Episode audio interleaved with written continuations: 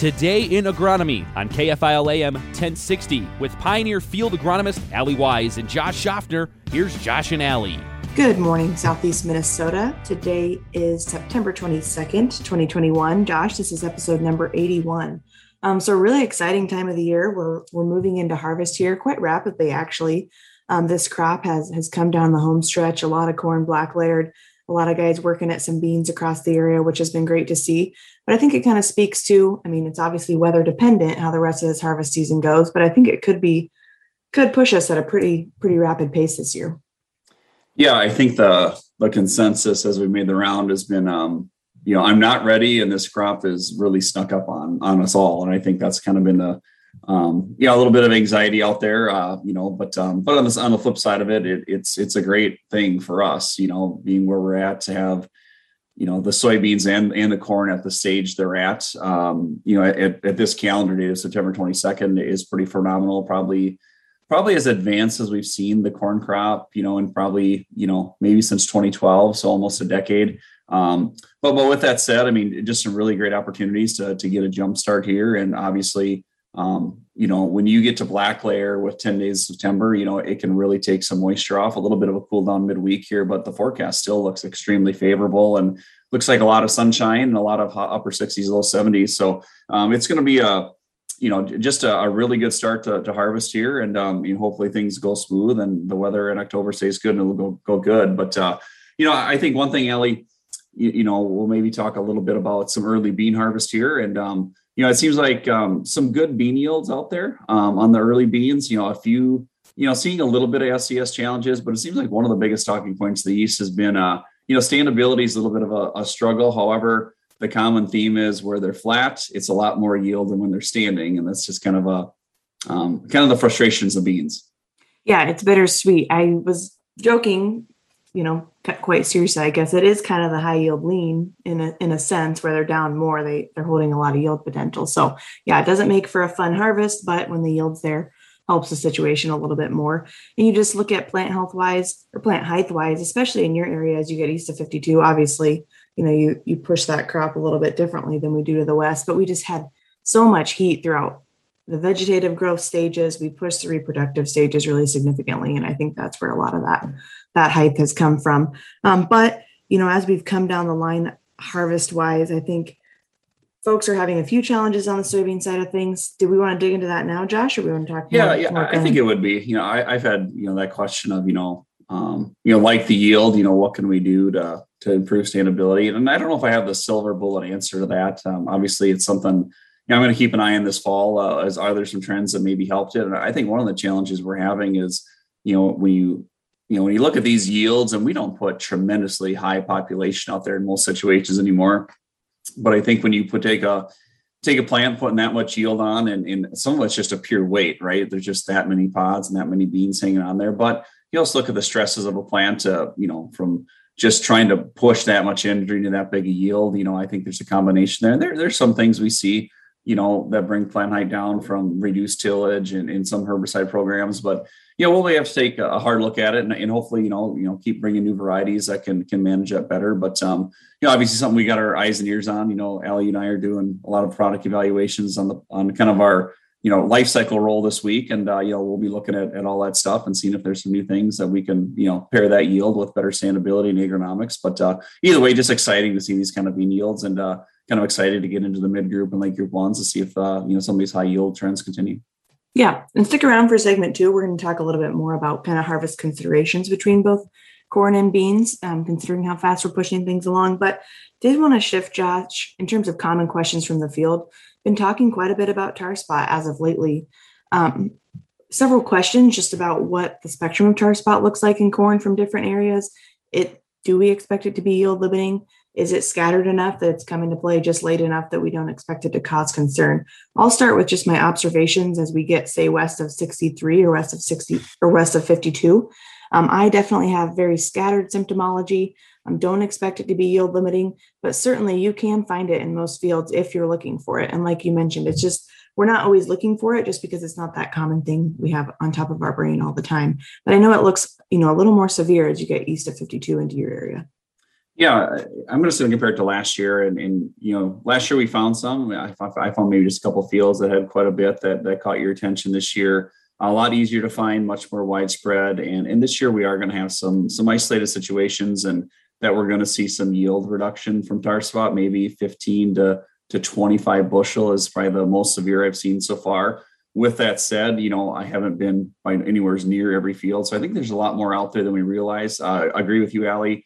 I think you can find in every field if you're looking for it. And in some situations, it's it's pretty pronounced. But um, you know, if you saw some fields that shut down early, I'm not saying it's tar spot in every case, but um, definitely you see something that changed a little bit faster than normal. I definitely take out there and take a look to try to get a, a grasp of what's going on. Some cases, tar spot Allie, and other side, we're seeing some some stalk rot set in, and that's causing you know some isolated ghost plants, but also seeing some whole fields shut down kind of rapidly from that as well.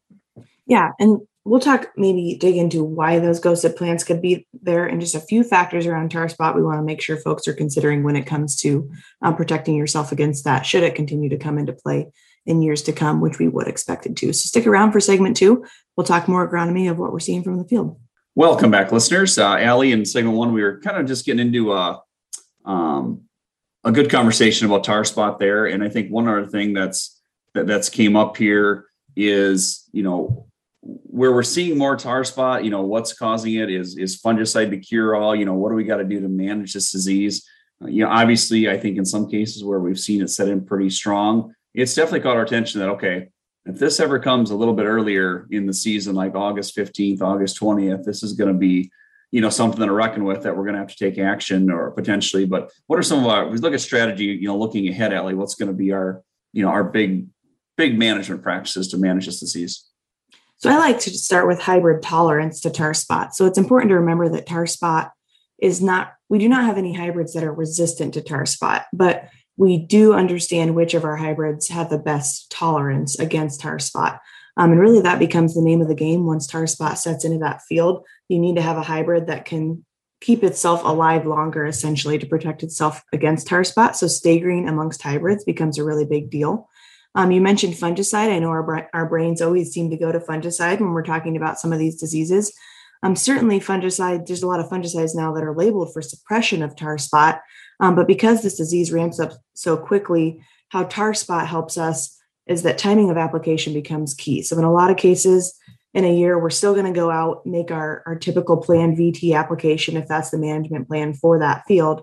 And then as we see onset of tar spot in that field, it won't be out of the realm to be looking at making an additional fungicide application to extend the plant life um, of that of that corn crop. And so, you know, it's different than other diseases. Sometimes we think about rotation of crops maybe helping our cause, but the sporulation of tar spot is just so significant um, that really that doesn't do much to help us protect ourselves against tar spot. So those are the things that I'm thinking about. Um, any other key things that your mind goes to when you think about protection against tar spot, Josh? Yeah, yeah, a lot of reiteration. You know, variety selection being you know the number one thing, and I think with the pressure this year, we're going to be able to to maybe you know we don't score for tar spot yet across you know, the industry. Um, I do think this year, Allie, we'll be able to to really probably categorize our our commercial lineup really well of what's you know hey what's number you know what what's the in the premium bucket the best what's in the middle you know, and, and, kind of categorize it that way. You know, one of the things that comes up, I've had some saying where fungicide is good. Should we start moving our fungicide later?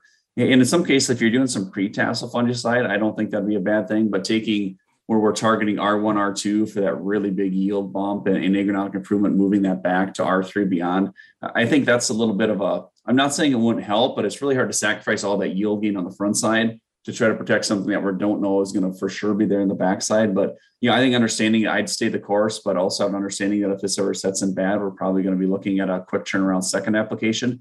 Um, but those are some things to consider. But but but but you just cannot overlook variety selection. If you don't got a variety that's at least giving you some some decent defense, it's going to be a very narrow window to save yourself on the backside yeah, so certainly let us know if you have any questions. And if it catches your eye as you're rolling through the combine, don't hesitate to give us a call so we can talk through what that looks like in terms of management for years to come. But, you know, a few thoughts about maybe soybean harvest here. We talked about the fact that harvest has started on soybeans. We've got a bulk of the early maturity soybeans out.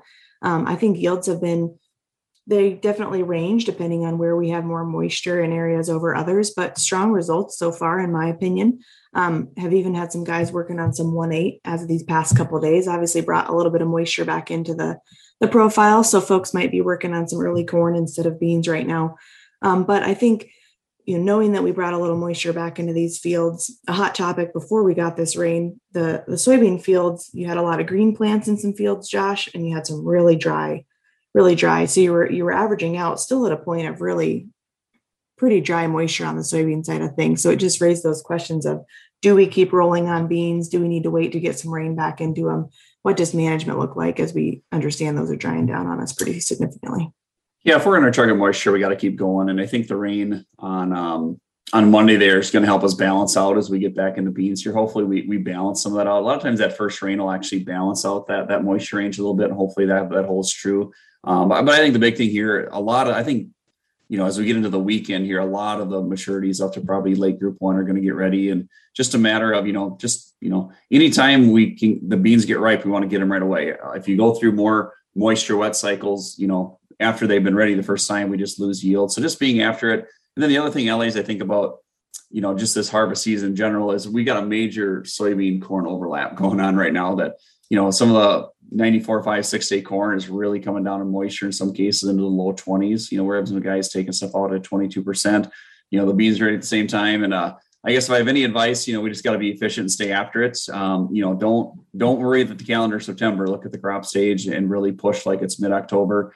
Um, but on the flip side, if we do get a quarter inch rain and beans can't go for a day, I think we're really going to have to switch over and take advantage of that day and go get some dry corn and get that out. Otherwise, my fear is that, you know, I always say, don't look at the calendar and think about corn and stalk quality. Look at the GDUs. You know, we got we have mid to late October GDUs, and when you think about that, you know, we probably got mid to late October stalks on the corn here in late September as well, where we got to think about that. But I think my, my biggest advice for Harvest Allie is we just got to take advantage every day. And it sucks switching out, but I think in some cases it's going to be the thing to do.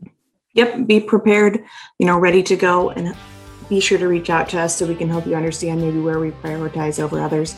We'll be back next week with more commentary from the field as harvest progresses across southeast Minnesota. You've been listening to Today in Agronomy on KFIL AM 1060. If you've missed part of the show or want to hear more, check out the show page at KFILradio.com or with the 103.1 KFIL app. Stay connected with Allie and Josh on Twitter. It's at Allie G Wise, and at Josh Schaffner submit your questions for the show. Tune in next Wednesday for the next Today in Agronomy on KFIL AM 1060